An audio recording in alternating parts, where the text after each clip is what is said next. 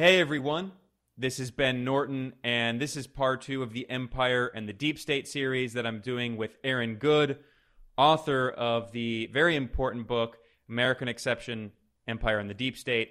And as always, we're joined by our co host, Seamus McGinnis. In the first part of the series, we gave a, a very basic kind of overview of the kind of theoretical foundations of the model that Aaron has la- laid out in his book of the tripartite model of the state. What is the deep state?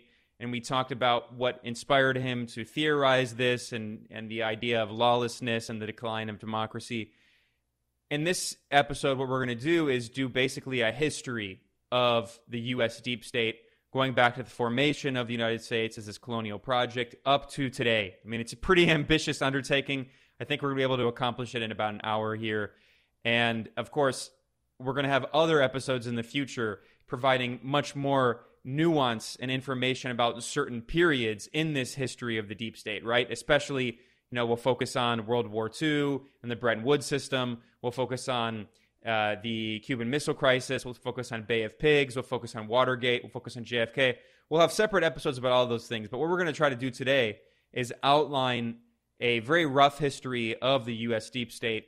And Aaron, I wanted to begin this part talking about another important concept in your book that is foundational to understanding this analysis of U- the U.S. empire and the deep state, and that is your concept of exceptionism, which is not the same thing as exceptionalism. The idea, you know, that the U.S. is the greatest country on earth, this very, you know, patriotic kind of chauvinist idea.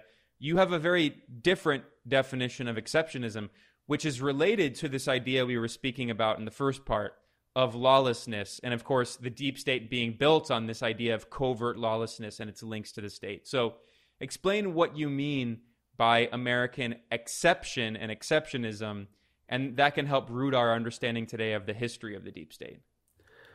Right. Well, the uh, the term the exception comes from Carl Schmitt, who is notorious for being the legal theorist behind Nazi Germany. And he was writing at the time of the Weimar Republic, and he wrote that in times of extreme peril, uh, you have the need for emergency measures. And so, writing about the sovereign, you know, who is actually sovereign, he wrote, Sovereign is he who decides the exception.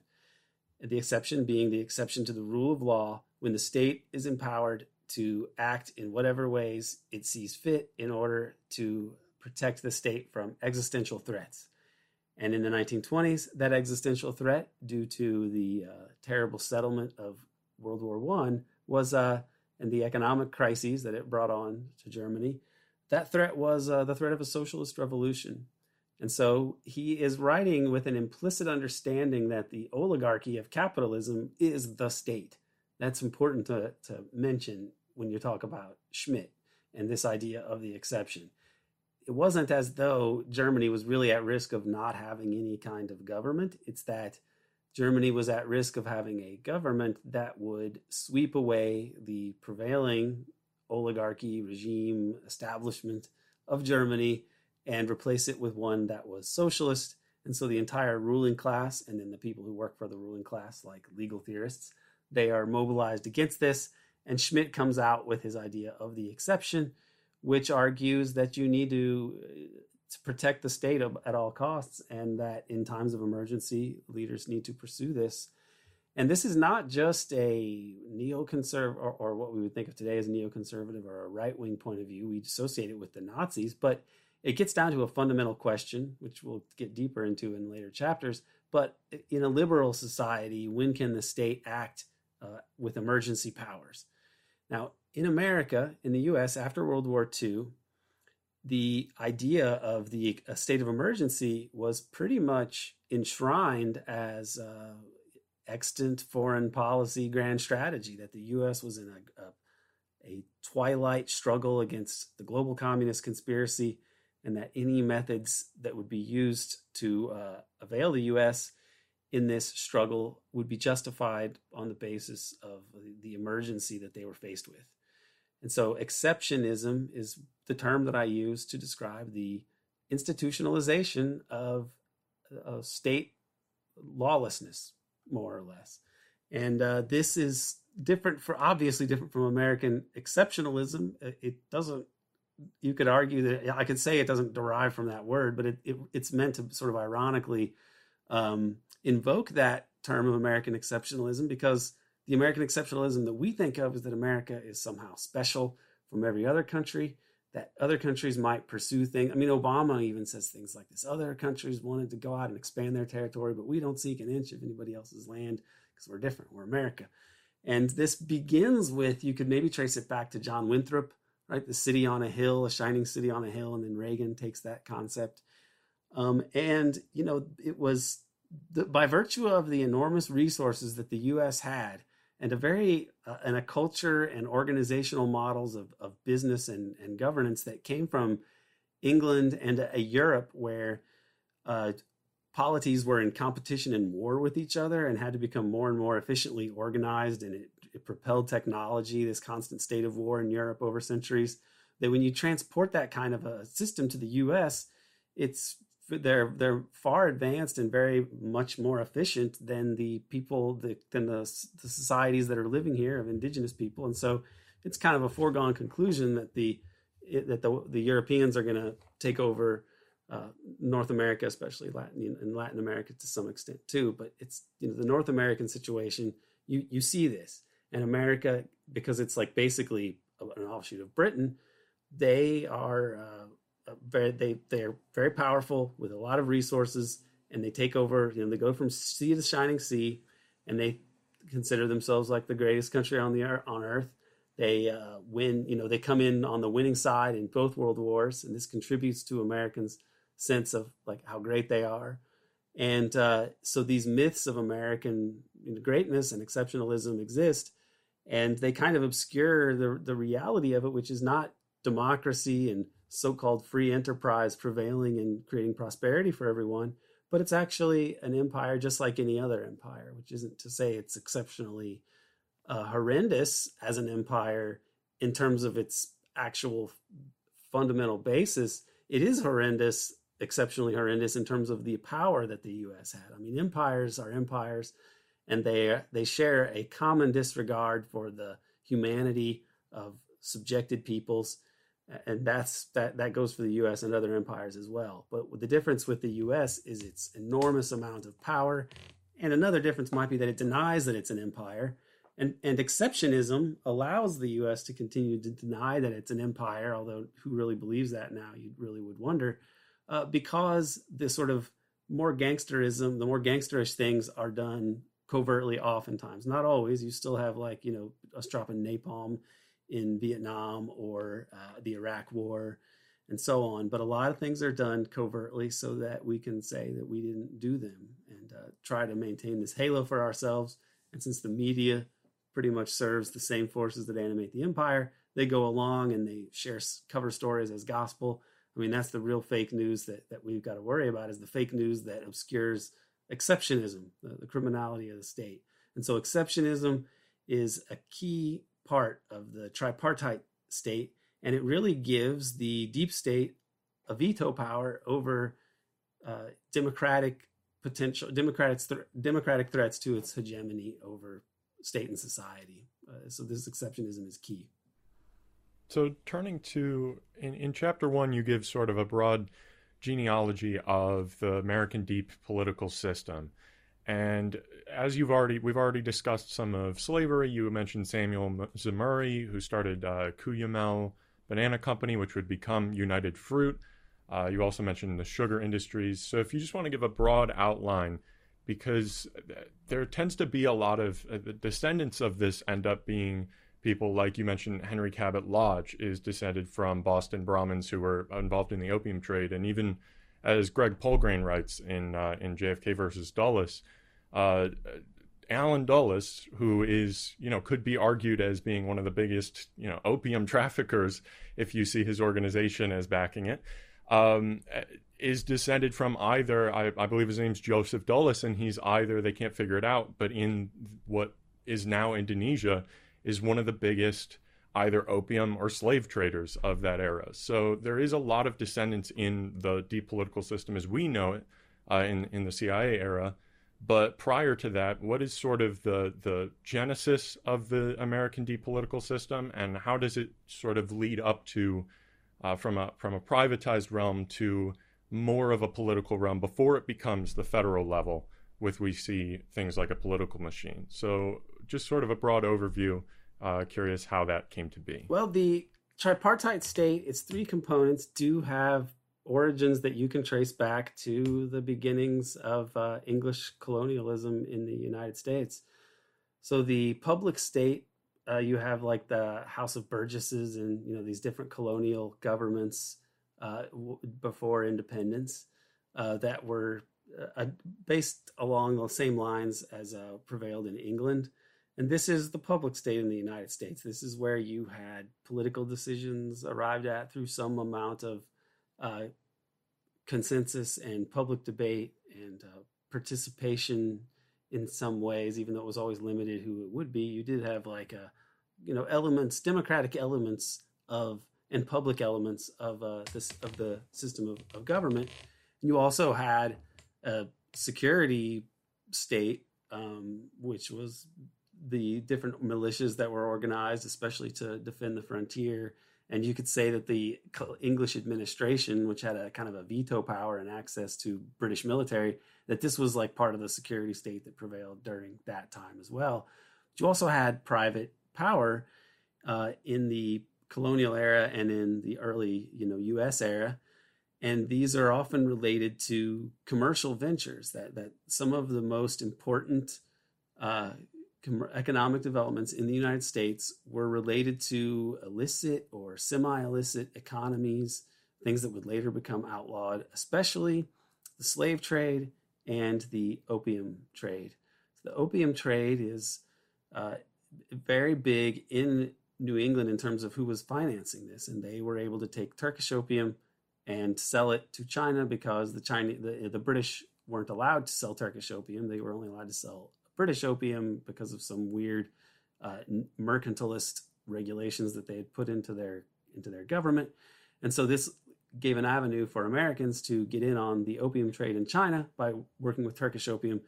And uh, this was a case where, okay, the laws in the US weren't set up against it. So you could say it's not organized crime. But in order to do this, they had to work with uh, people in China who were part of the uh, Chinese underworld because it wasn't, you know, they, they tried to crack down on these things in different ways and they had to have these different go betweens that were connected to organized crime.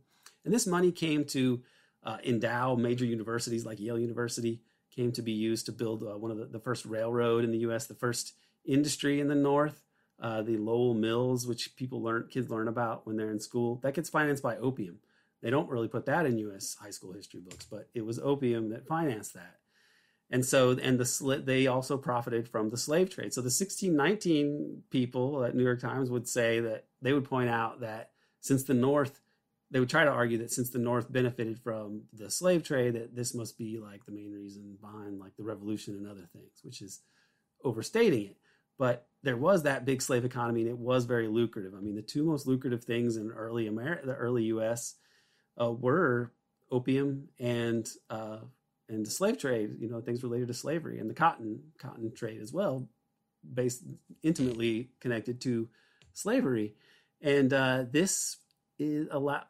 This also gives rise to American industry. So the first industry in the United States, just like it was the first industry in in Britain, was the textile industry, and as I said, financed by opium money to build these Lowell mills, where especially women would work in the textile industry, and that is the beginning of a sort of mechanized primitive but still mechanized uh, modes of production in in America in the U.S. and exactly the kind of industries that the colonial masters of uh, from Britain did not want the U.S. to have. This is part of this is why there's really more reasons for the, the revolution than just slavery. The U.S. had a class of people that didn't want to be deeply indebted and you know providing just raw materials forever for Britain, and so mercantilist policies also fueled the revolution uh, in, in, the United States, of the Revolutionary War, War for Independence. It's not a real revolution.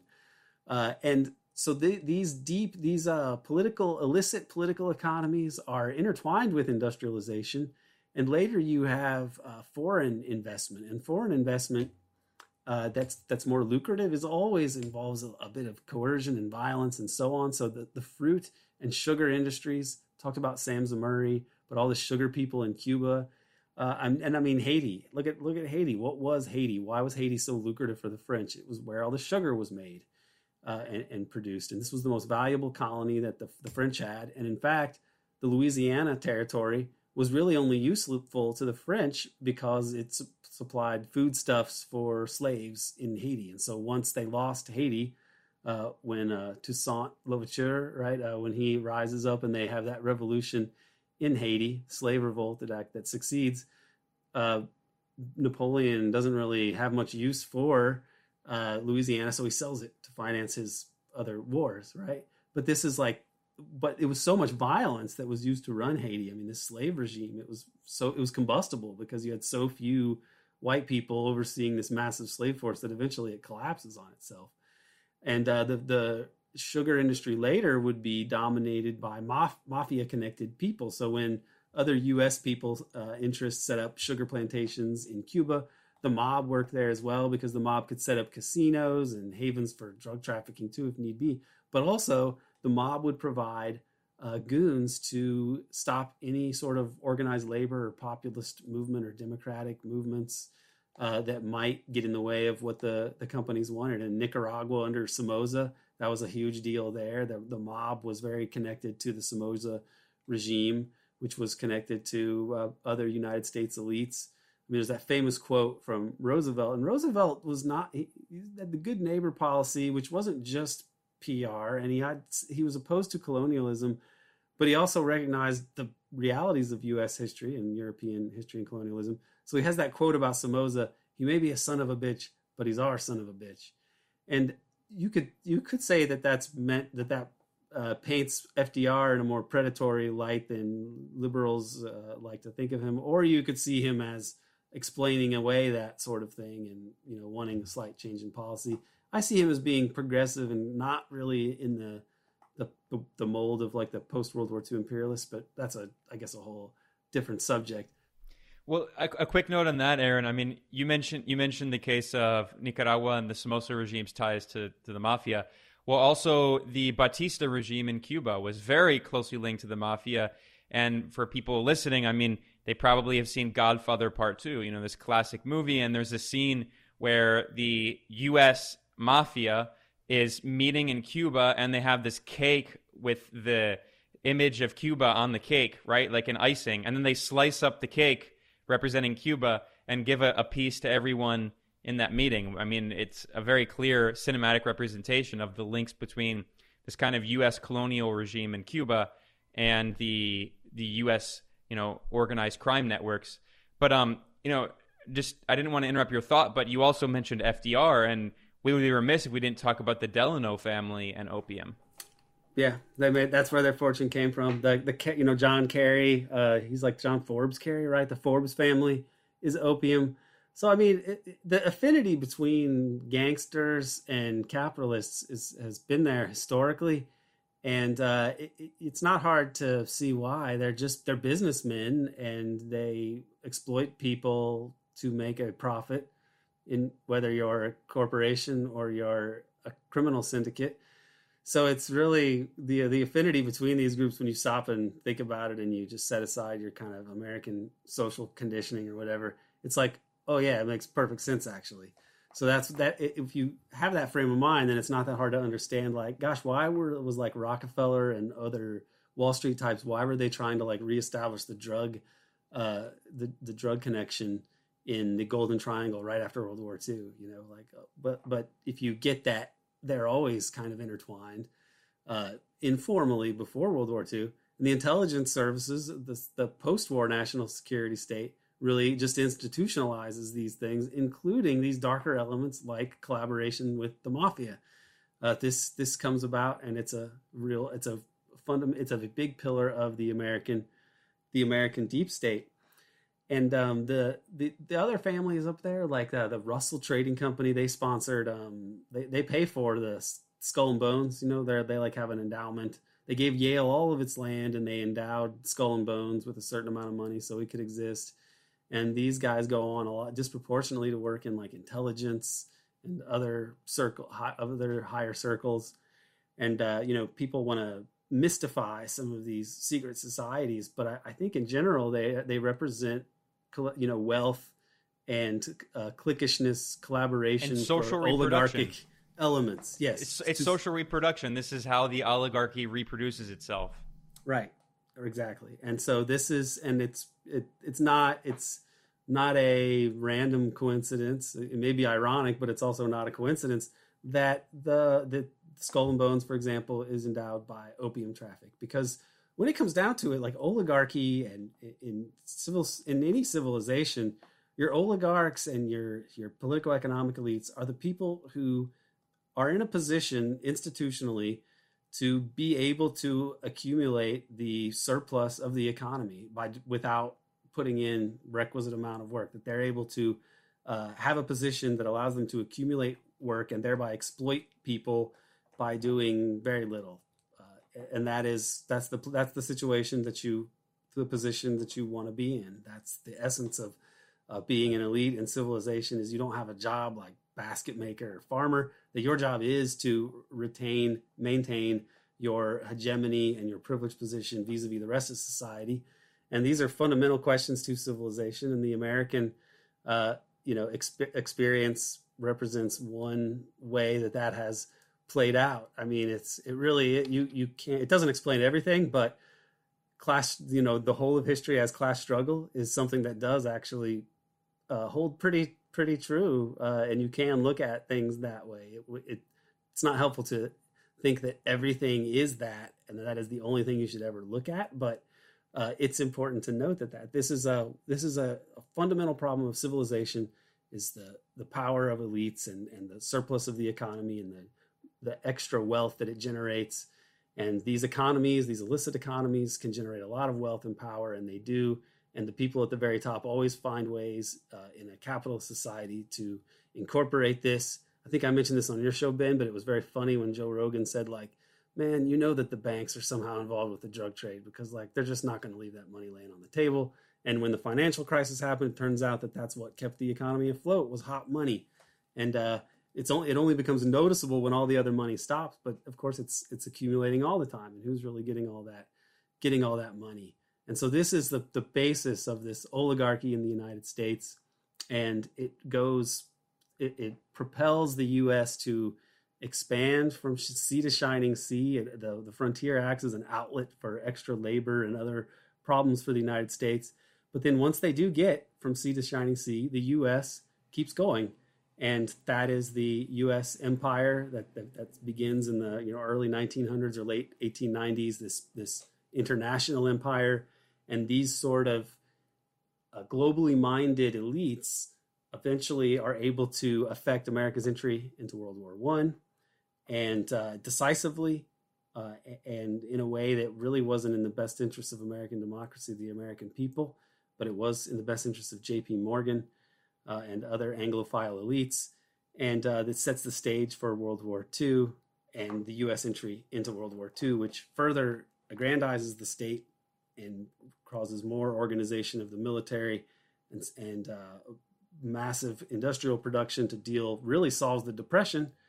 And uh, in the, that it was planned by these people that they would go for a global empire. And that episode is really important. The US, the fateful US decision to not just expand like Spanish American War style or dollar diplomacy style into Latin America uh, or with saddling Europe with debt like after World War One, but that they're going to actually go for the holy grail of hegemony after World War II. This is a fateful moment, and it, it gives rise to the deep state. Yeah, well, I I really want to talk about that period. It's extremely important, but to kind of just go chronologically, I do want to go back a little bit to the the 18th and 19th centuries. But before I do that, just because you mentioned Skull and Bones, Aaron, I mean, not not only is it of course closely linked to intelligence and the opium trade, but of course I'll be remiss if I didn't mention that they have long been accused of secretly harboring the skull of Geronimo, the indigenous leader, which you know there there has been debate about, but just the fact that it's so clearly associated with the remains of an indigenous leader also for me it really it's the symbol of how this US capitalist oligarchy is so deeply linked to the drug trade and the CIA and the genocide of indigenous peoples. I should add that there has even been there have been allegations which are I think there there's a lot of debate about whether or not they had Geronimo's skull. I think it's actually uh, there's more evidence for that. There isn't much evidence, but there have been accusations for them having Pancho Villa's skull. Pancho Villa was, of course, one of the main leaders of the Mexican Revolution. So, I mean, for me, it really just again reflects that kind of, uh, you know, colonial um, context that a lot of these uh, these elite organizations are situated in, and how they're closely linked to organized crime. But you know, on the subject of uh, organized crime in the state, and on the subject of Mexico, in in your book, um, you you know, you talked about uh, the opium trade and the slave trade and sugar. But I also want to briefly address two other examples that you discuss in your book, which are, of course, the expansionist policies and attacks on indigenous peoples in the United States and the Barbary pirates. So you point out, well, three examples, and the, the Mexican American War, which is related to U.S. Ex- expansionism, of course. So you point out in your book here that early in U.S. history, the security state was more securely tethered to the public state, and it was used in instances like you mentioned the Barbary pirates, attacks on American Indians to promote expansion, as in Andrew. And then you, this is also very important. Andrew Jackson's attack on Spanish Florida, Polk's Mexican American War, basically stealing half of northern Mexico.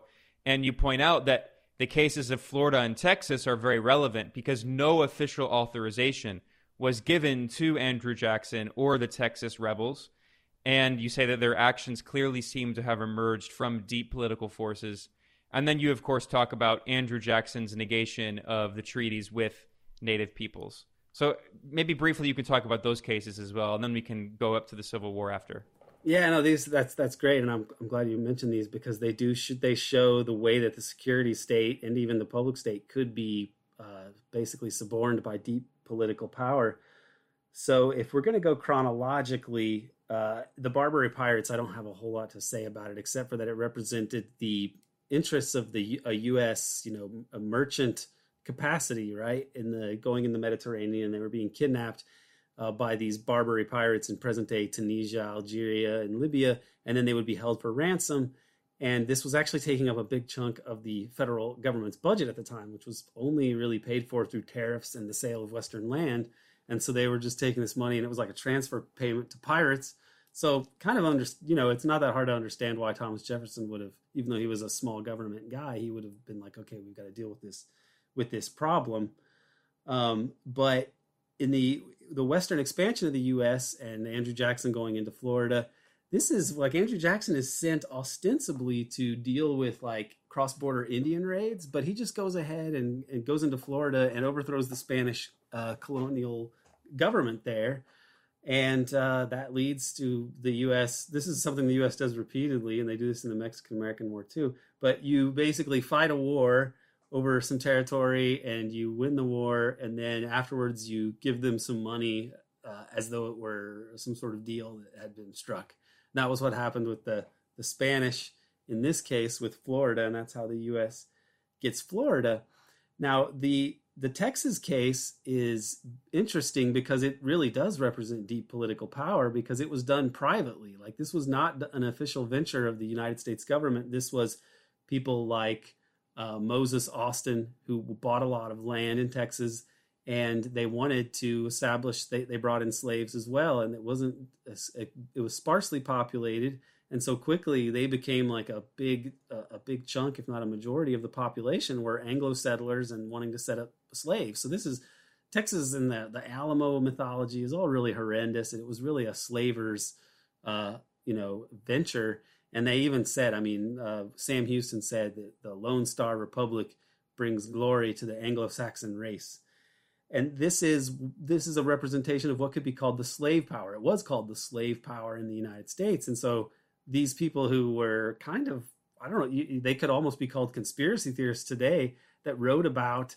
how bad the slave power was in the South, and that slave slavery, the slave aristocracy in the South, was behind a lot of atrocities, like for example the murder of uh, Zachary Taylor, president who was apparently poisoned uh, when he favored, you know, he was against the Missouri, or sorry, he was against the um, Compromise of 1850, but then he dies, and then the other guy flip flops.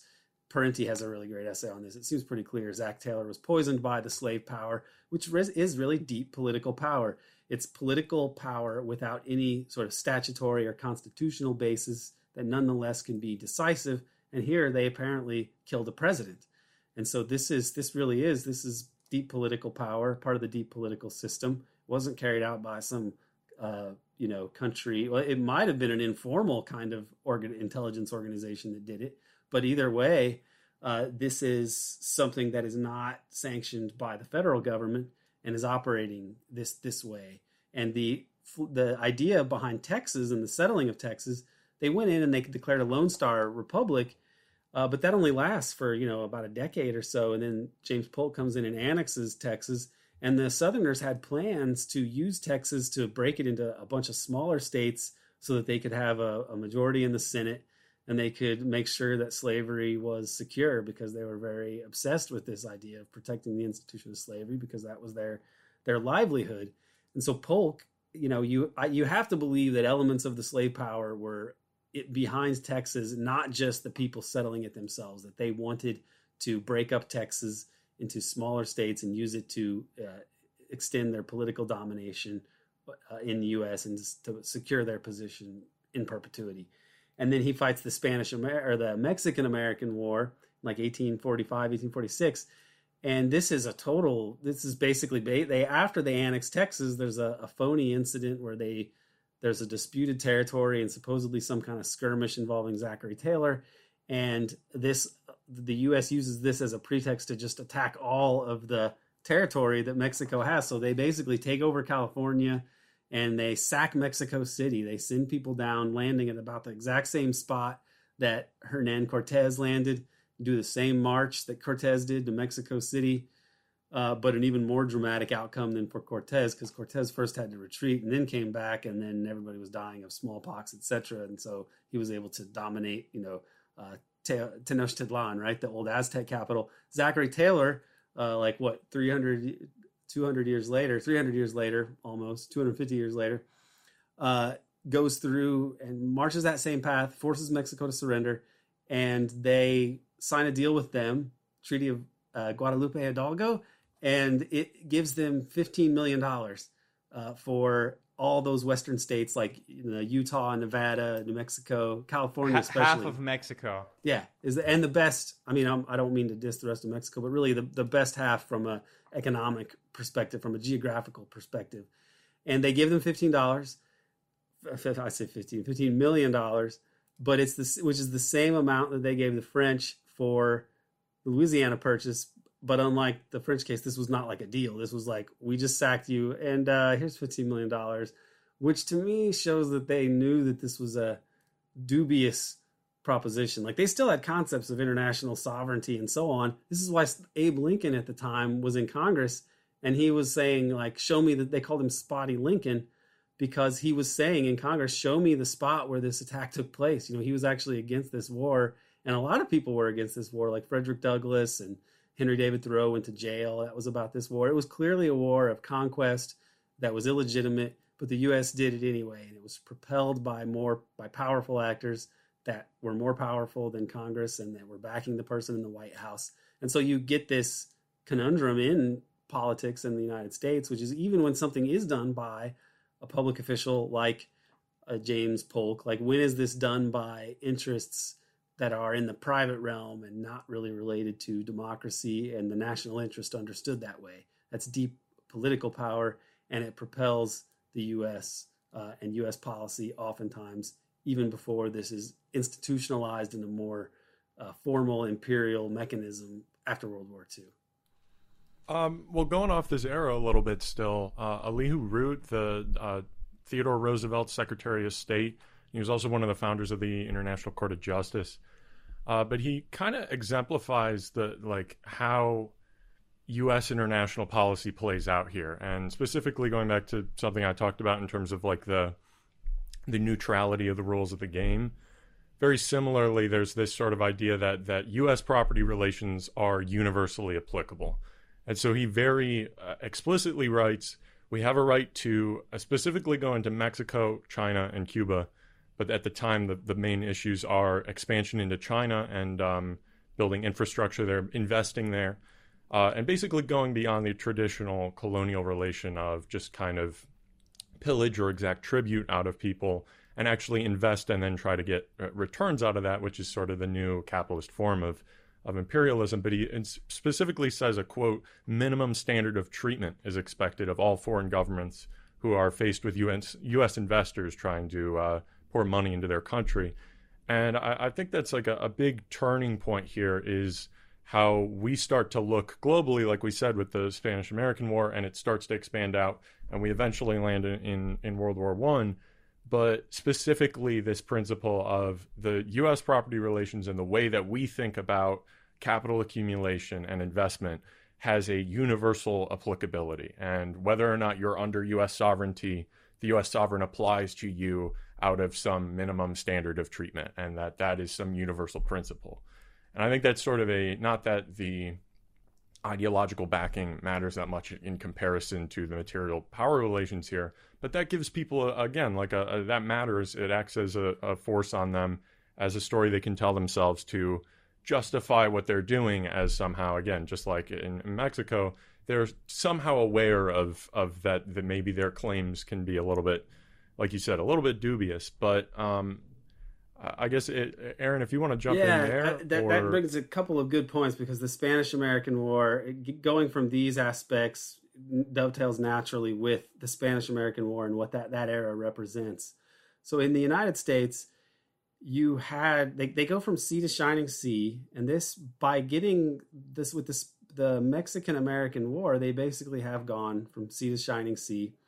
And it's notable that after taking over California, and signing this treaty with Mexico. It's just a couple, a few years later, that they send Admiral Perry into Tokyo Bay, Edo Bay, and this is a cataclysm for the Japanese. This really represents like the end of the Tokugawa shogunate in Japan, uh, because the shogun was the shogun in Japan. His entire regime and legitimacy rested upon his military dominance. And when it was clear that these quote unquote barbarians were not going to leave them alone because they knew what had happened with the Opium Wars and so on, it was just Japan was kind of lucky because they were remote and they didn't have a lot of valuable resources. So they kind of got left alone.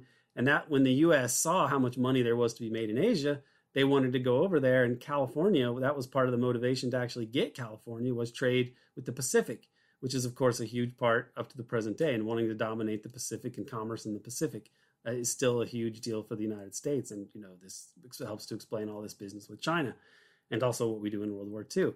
But they send the they send Admiral Perry in to force the Japanese to sign unfavorable treaties to the United States uh, with the United States, and it leads to the, you know the whole reformation of Japanese society and their industrialization. And basically, they copy the U.S. and Western imperialism themselves. But the bigger the point that I want to get is that right away they wanted to expand commercially in a pretty imperialistic ways and in, in, pretty imperialistic ways. And this is still like four decades before the span the Spanish American War, which launches in 1898. But so you have this expedition and some brief moves towards trying to do more in the Pacific, but really things in America had to be settled first. The question of slavery was going to play out, the Civil War, uh, and then once that does, though, you have the Reconstruction era and the Gilded Age. You know, it's kind of coterminously, but sometimes they're put as like first Reconstruction and then the Gilded Age. But really, this sort of corporate development is also taking place during the Reconstruction era and further settlement to the West. And by the end of the 19th century, you have the closing of the frontier the fact that there's no more Western expansion, that, that it's all settled, the Indians uh, are really no longer a threat in any serious way, and the Transcontinental Railroad is built, and the U.S. is now really a, a, a continental empire. And the but there were with the frontier, with the end of the frontier, you have the frontier's functions no longer uh, serving because the frontier, the fact that it wasn't always settled, provide was useful for American elites. It dealt with surplus labor and other contradictions in the economy and in the capitalist system. You could always light out for the West. It, if things were bad and you're the only options available were unattractive in these cities, and cities were over, overcrowded, and people were were miserable. You could always go to the west and farm, and have some uh, escape valve that way and a pressure valve. But with the end of the frontier, uh, you have crises in America, economic crises, uh, different uh, panics. They're like the panic of whatever year, you know, in the eight, late 1800s, and different uh, financial problems, you know, brought on by problems with capitalism. And there was a question of what you were going to do. You could try to accept the rise of labor in the United States and use its strength to foster more consumption and thus more production and sort of solidify uh, capitalist production that way and wealth and profits to a degree, but also boosted by consumption of the the workers in America. Or you could go abroad and seek markets elsewhere and seek to dominate the resources of other regions and uh, and, and not and and let that sort of process take the place of what the frontier used to do. And this is a major thesis of American diplomatic history, the closing of the frontier thesis. It's uh, really famous for the Wisconsin school, William Appleman Williams. We can get more into this at, at a later point.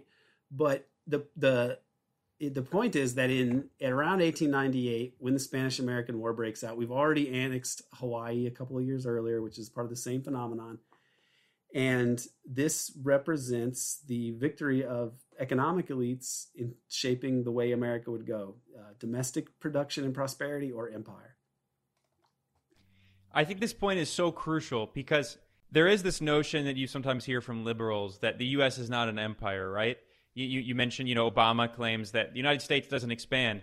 Well, first of all, that's absurd when we see the neo-colonialist policies that the U.S. carries out around the world in terms of coups and and all those meddling operations. That's obvious. But also, okay, yeah, the U.S. is not territorially expanding now, but it continued to territorially expand right up into the 20th century. I mean, you mentioned the annexation of Hawaii, and of course, Puerto Rico is still a colony, but even statehood, the idea of 50 states is very recent. It's 100 years, less than 100 years old. So, it, what's interesting for me is I think you really hit the nail on the head in this book in in arguing that, as you write here, at the turn of the century, this is the 19th century, with manifest destiny at, and the closing of the frontier finally achieved, the U.S. began to project its power globally. So, by establishing this territorial contiguous empire, although I mean Hawaii and Puerto Rico and Virgin Islands are not contiguous, but the seat assigning she territorial empire, then the U.S. began expanding internationally in a way that's not unlike the European empires, but the thing is, eh, the, the liberals who claim that the U.S. doesn't have a, an empire like the European empires, well, yeah, it is different. It's this era of neo-colonialism, as Nkrumah articulated it, but that's because that empire, that European-style empire, was already consolidated in the 18th and 19th centuries and right. 20th. But go ahead, Seamus. Right. I mean, you're absolutely right, and I, I think with us talking about the end of the frontier here um, as we already talked about, the big inflection point is do we just expand outward into the global south like the European empires did, or do we also assert dominance over the European, you know, the former colonial powers? And that is really what shapes into the unipolar world in that era. Um, so, kind of as like a, a, last point to close out here, uh, Aaron, if you want to talk a little bit, since we talked about up to World War One, um, the deep political system has been pretty embedded in American politics. As you talk about in the book, local political machines are really where that starts to be institutionalized. But then you also point out that J.P. Morgan uh, and his and his cronies, for lack of a better word, pushed the U.S. to abandon its neutrality for its own interests in World War One. And then on the other side of the war, uh, you wrote about, and you just mentioned earlier, how they imposed debts at the Treaty of Versailles on the European powers. And it's not just that they imposed debts that led to the Great Depression. But uh, as the economist Michael Hudson has written, that's a pretty intentional choice that they knew that the European powers would A, default on it, and B, that it would destabilize their economy because it's impossible to keep your balance of payments uh, at all stabilized when you have that level of debt payments going out to the US uh, and to US banks, which were already sopping up all of the deposit inducing uh, uh, basically London as a financial center collapsed in World War One because they had to freeze all of their short-term uh, interest rate um, um, arbitrage. To, a whole different issue, but essentially, like the power has transferred already to New York, and it continues to suck all of the wealth out of the European powers. So, in terms of it being an intentional destabilization, uh, I think the idea was it would happen at any cost, uh, whether or not they knew exactly what that cost would be in, in terms of leading to World War II and the Great Depression. So, how does all of this play out coming from the closing of the frontier and culminating in the institutionalization at the federal level uh, with the Cold War and everything? How does this transfer into a federal and global level institutionalization of the U.S. deep well, state? Well, we and we'll go over some of these in later chapters in greater detail. But the shorter answer is that the U.S. We we mentioned the Spanish American War, and let's think about what that actually did. The U.S. is supposedly when when you brought up how Elihu Root said something about a standard uh, minimum standard of treatment. I would guess that that was a reference to the Spanish situation in Cuba because the reason, the pretext for the Spanish American War was actually that the Cuban uh, colony, the Spanish uh, domination of Cuba uh, and occupation was so brutal that the U.S. was justified to intervene. And so that I would guess is what's behind somebody like Root talking about min- minimum standards of treatment because you kind of wonder why would an American why would he even really be saying that that doesn't go along with this sort of commercial fundamentalism but you know it's a reference to what the what the Spanish were really doing. But when that war begins, the first shots, as I recall, are fired in Manila Bay, um, which is, if you look on a map, very far from uh, Havana. Okay, from Cuba, it's uh, the East Indies versus the West Indies, you could say more or less. And so this is notable that the U.S. already has these designs going back to like Admiral Perry going into Tokyo Bay, and then you know with this seizing this Philippine colony uh, which the U.S. took for a long time. Yeah, very quick note. I, I, want you to continue that thought, but just as a journalist, I should mention that, of course, the Spanish American War is also what gives birth to yellow journalism. William Randolph Hearst, who becomes this media tycoon, the kind of original version of uh, Rupert Murdoch, he gets his start. At least he becomes very well known for promoting basically fake news and propaganda, promoting the U.S. Uh, side of the Spanish American War, sensationalizing. I mean, obviously the Spanish colonialists were horrible, but sensationalizing all of this to promote the interests of the U.S. empire. So it also shows, just to get another element, it shows the the role of the media as well in in all of this. When we're talking about the deep political system and and the role of media propaganda and helping to lubricate all those operations. And note also that the Hearst fortune was not, he, he wasn't the guy who's like, I want to sell newspapers and make great newspapers. He got a ton of money from his father who was involved in gold mines, etc. uh, so if you ever have seen Deadwood, the great series on HBO, uh, George Hearst is, I believe, the fa- the actual father of William Randolph Hearst, and uh, he's you know fictionalized version of him, but more or less accurate in terms of of showing his uh, monomaniacal pursuit of gold and wealth which is what William Randolph Hearst had. So he was he didn't pull himself up by his own bootstraps. He had a whole lot of money and then promoted his own and his class's interests with his media empire, and that's a recurring theme in uh, in capitalist societies.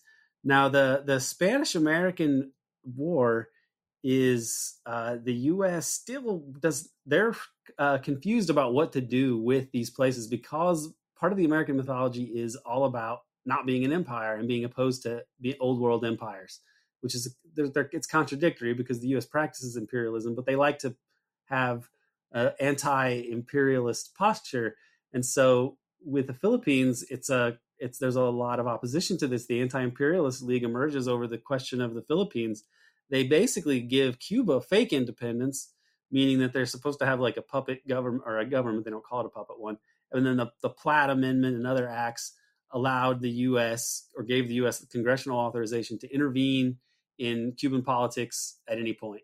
And Cuba had to sign this treaty that the U.S. would be allowed to intervene militarily whenever they wanted, uh, which is not really sovereignty at all. But then the U.S. could be like, well, we're not an empire because they're not a colony. But okay, well, whatever. Now, the Philippines, this was a question for McKinley was he going to annex it or not? And he ultimately decides to annex it. And uh, the idea this is when the English were saying, take on the white man's burden. And McKinley says, Well, I talked to God all night and he told me I needed to annex them. We can't let the Spanish have it again. and we got to help our little brown brothers. This was like, I think that Taft was actually the one who used that phrase, but this is all of a piece with the, the, the little brown brothers, white man's burden as a sort of rationalization for uh, to, to justify U.S. colonialism in, in the Philippines, even though it was only supposed to be temporary.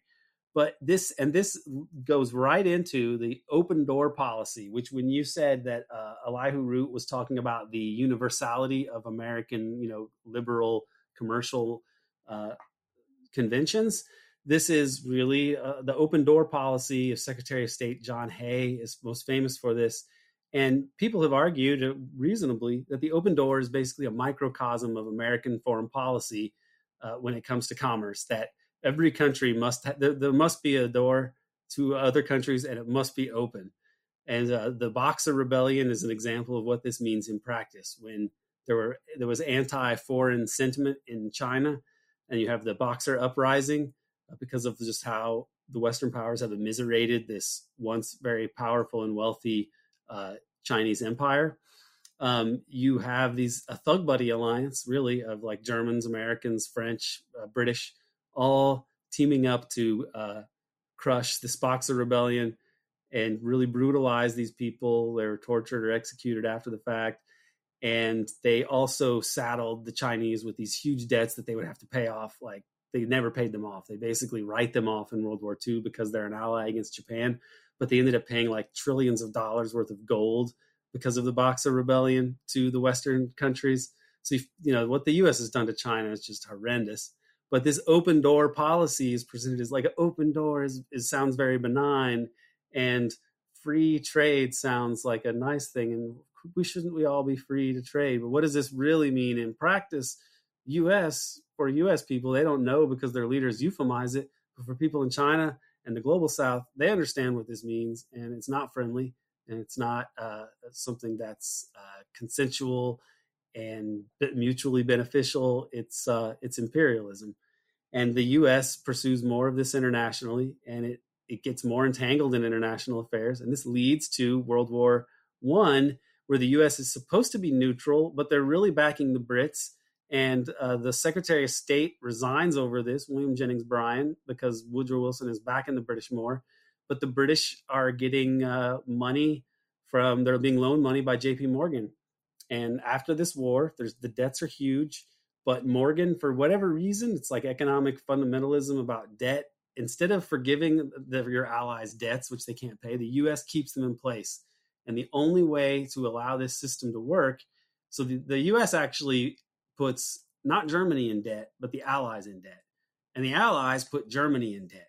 And so Germany has to pay the Allies, but the Allies have to collect money from Germany because the Allies have to pay the U.S. Michael Hudson does a great job explaining this, and uh, he's a brilliant guy on all these issues. And really, really quickly, Aaron, yeah, I do want to talk more about that. Um, we we should definitely talk about World War One. It's so crucial in this because it's also it's it's kind of the um, like the prequel to the Bretton Woods system, and we see the beginning of the League of Nations and Woodrow Wilson and all this. But just before we move away from the Spanish-American War and move toward uh, World War One, uh, you, we talk about the open door policy. I think we also should see this as kind of the I, the way I see the open door policy is like good cop, bad cop, where the Europeans were the bad cop and the U.S. tried to be the good, pretended to be the good cop, right? But they're working, as you said, they're working together but, you know, this comes just a decade after the Berlin Conference, in which the European powers quite literally carved up Africa. They, they had a map and they just picked who would get what part of Africa. And then that's essentially what they were doing to China. And then the US comes with the open door policy while the European powers are carving up China. And the US says, you know, we have this open door policy, which is supposed to be the preferable alternative to the Europeans carving it up, but it's a way of helping to facilitate facilitate the European colonialists carving up China. So it's exactly a kind of good cop bad cop policy, and that leads us to World War One because you know um, W. W. E. Du Bois has this famous essay, "The African Roots of the War," in which he argues, I think largely correctly, maybe he overstates his argument a little bit, but he argues that that the carving up of Africa in the Berlin Conference and the European intercolonialist conflict over Africa was was what helped fuel the rise of the conditions that led to World War One. And, and I would extend that to simply saying a battle over the colonies, right? Not just Africa, but essentially this kind of good cop, bad cop policy that the U.S. was playing. It it no longer worked by 1914, and it, it exploded in these internal contradictions of the battle in between different colonialist powers. Yes, these are all good points, and especially want to thank you for making me think about the open door because as you were saying this, this is directly correlated to what you were you were saying, and I don't necessarily want to get too deep in details because some of these history aspects come up in later chapters, and I, I'm assuming we're going to talk about them more deeply. But the other thing about the open door that I wanted to mention was that it did represent a revision of the sort of status quo internationally uh, between the U.S. and the, the European powers. So I said that the U.S. demanded to have open access to these places in China and so on. But what I what I omitted, but which you made me remember, is that it was really about the spheres of influence that these other places had declared exactly. around China in the wake of the Opium Wars and so on. The U.S. was saying, okay, it's now going to be like free for all. We are going to all be able to gang up on China, and we're not going to have specific spheres of influence. So this is an early example of the U.S. asserting its global management or attempting to its glo- to assert its global management over co- over international commerce and uh, making the Europeans kind of accommodate them, uh, which they are successful to some extent. Although you still have these colonial empires in the in World War One and World War Two, uh, and it doesn't. The so the U.S. Those elements of the U.S. that really wanted to revise the international status quo are not they don't really take over the American system and the American government until World War II. Uh, they finally do. In World War One, they're not a they they are entangled with Europe, but they're not able to come to a resolution that uh, gives them what they really want, and thus you still have more imperial competition, which is what World War II really was. And Du Bois is World War uh, One. Pro- yeah, well, in, in well, World, World War Two as well, but yeah, in World War Two. So, so, that's what I'm what I'm getting at in World War. But but let's if you're talking about Du Bois saying that about World War One, and he famously was he actually supported World War One for a time, and then came to I think regret that. But well, it, it, was it was a formative experience in his political development, and he, yes. he continued to move to the left after that. Yes, absolutely. And I would say that the African imperial part is very very relevant and a big cause but perhaps even more decisive would be the Ber- Berlin Baghdad Railway and the threat posed by German hegemony over the Balkans and thus the Middle East and, and Baku, where, where not Baku, but um, around Basra, you had massive oil deposits discovered that was really freaking out the British because a railroad would get around the Suez Canal, and that this leads this is a big factor in World War One as being derived from this competition of empires and the U.S. enters in a dubious way, backing one side, pretending to be neutral, and they leave uh, a bad uh, situation in terms of unpayable debts that cannot but lead to World War II eventually. And they rewrite. What's interesting to think about this time period is the way that American business elites rewrote the history to suit their purposes of World War One. So people like Dean Acheson and other people after World War II they were saying that economic nationalism was the cause of the depression and thus World War II, right? So what are they leaving out? Well, they're leaving out the unpayable debts that their own class of you know economic elites insisted stay in place, which were unpayable, and that was the reason. If you you need to earn foreign currency, so you put tariffs up at in order to uh, avoid having your country flooded with cheap imports to support your own industry and uh, this but it's done to pay debts that you have to pay that are in another currency. And so it was but they omit that part and they just say oh it must have been the tariffs. But the tariffs were just a response and the economic nationalism was just a response to unpayable debts. Uh, and this debt issue is a huge part of, of capitalism and uh, has to be seen as a, a, a a huge weapon or maybe one of the top weapons for uh, the prevailing economic elites in, in our system is that they can put you into debt that compounds, uh, you know, annually, and uh, you end up peonizing people and country, whole countries uh, through this mechanism. and uh, they were so rapacious with it in the wake of World War One that it gave rise to the Depression in World War Two because they couldn't divorce themselves from this sort of sacrosanctity of uh, debt mentality that they have.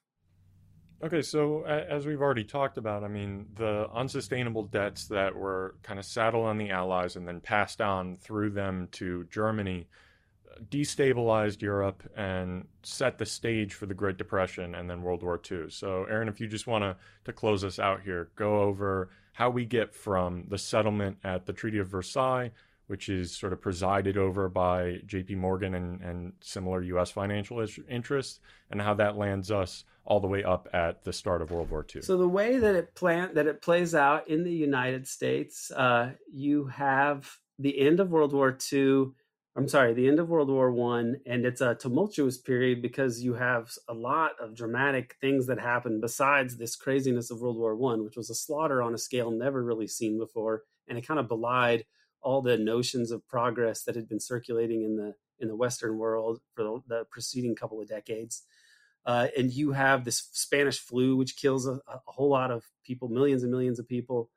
Uh, it's worse in Asia, but it also hits the U.S. and Europe and you have also the revolution which took place in Russia, you know, as a result of the war and the destabilization to Russian society caused by World War One, and also this their defeat to the um, to the Japanese in 1905. And so you have this commun you have something else in the Western quasi-Western world, which is this communist regime now that is fearful for people. And when Americans came back from the war and they were expecting more prosperity, but there was kind of economic slump and other problems.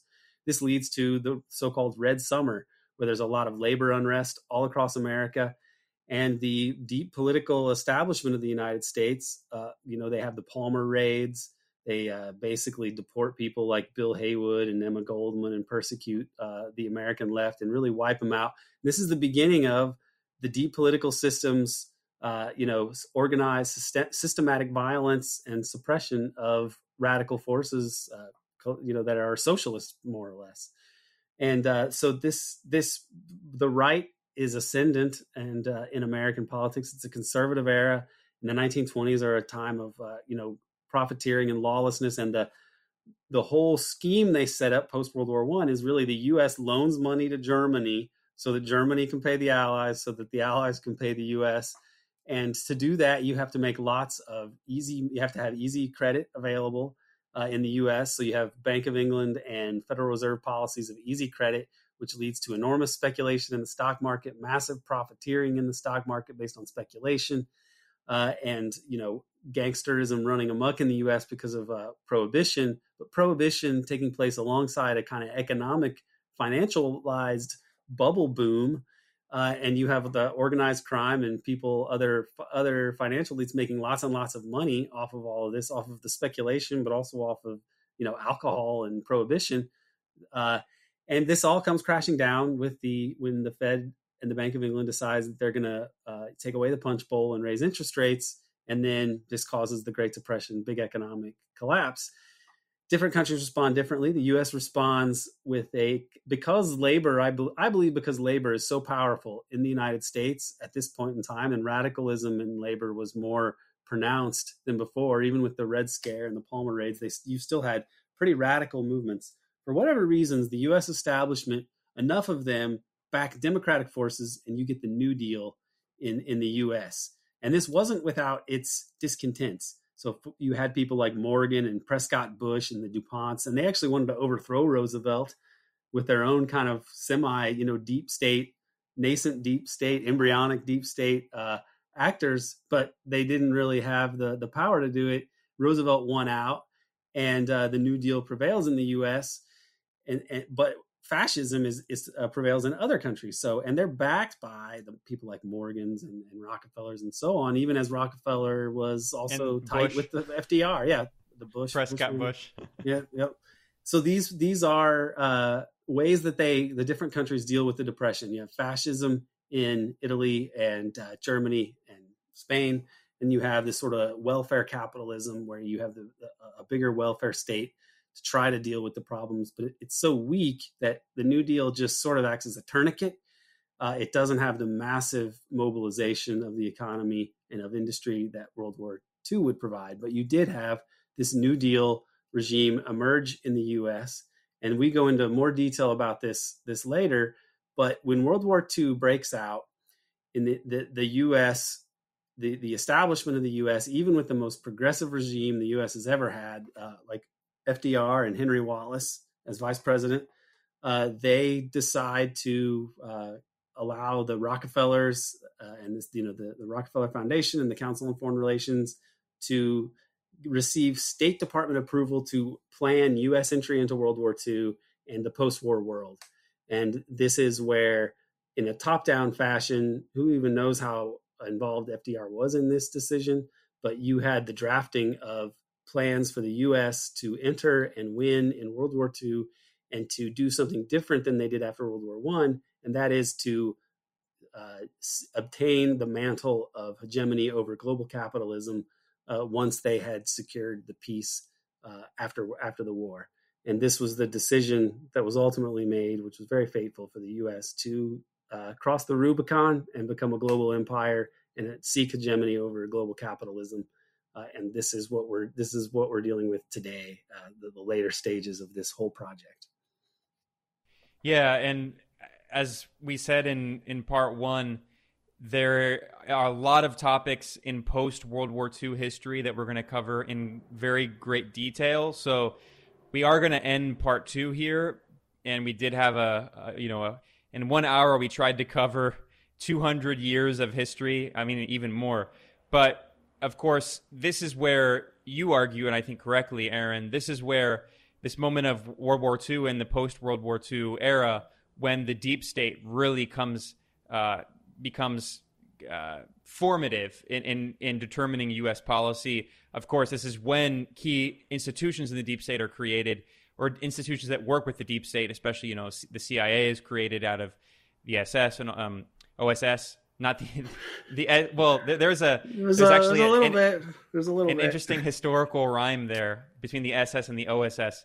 But anyway, um, so I know we'll be doing future episodes focused on Bretton Woods. That's a huge part of your book, focused on um, the Korean War, focused on, of course, Vietnam, uh, Bay of Pigs, JFK, all of that history that is, of course, after World War II. But I, I think that was a really good overview uh, in, a, in as brief of amount of time what we could of the 18th and 19th centuries and we'll focus a lot more on the 20th centuries. I don't know if you wanted to add something else, Seamus, before we conclude here.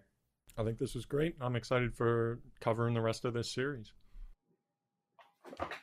Yeah, me too. Thank you very much. This is great to be able to talk about this stuff after spending years and years writing all of this. Uh, it's it's it's really awesome, and I'm I'm so glad you guys are doing this with me.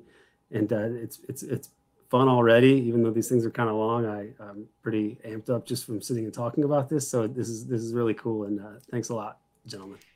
Yeah, and I'll say, I guess uh, maybe at the end of these episodes, we should kind of do like a little hint of what the the subsequent part will be. Like, uh, you know, all these TV shows do that.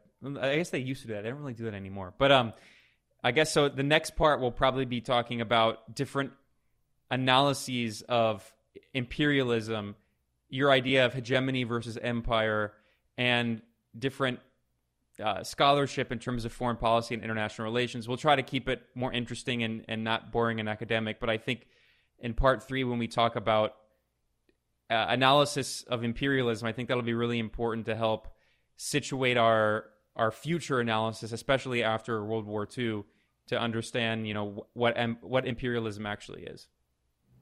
Yeah, and and specifically how U.S. academia can't cope with it, because everybody that's been to college and taken history and social science courses you're thinking like, why do I not know anything about the U.S. as an empire when it's like the the, the overriding fact of of uh, political and economic life, and I don't even really understand it. Why is that? So we're going to try to answer that question.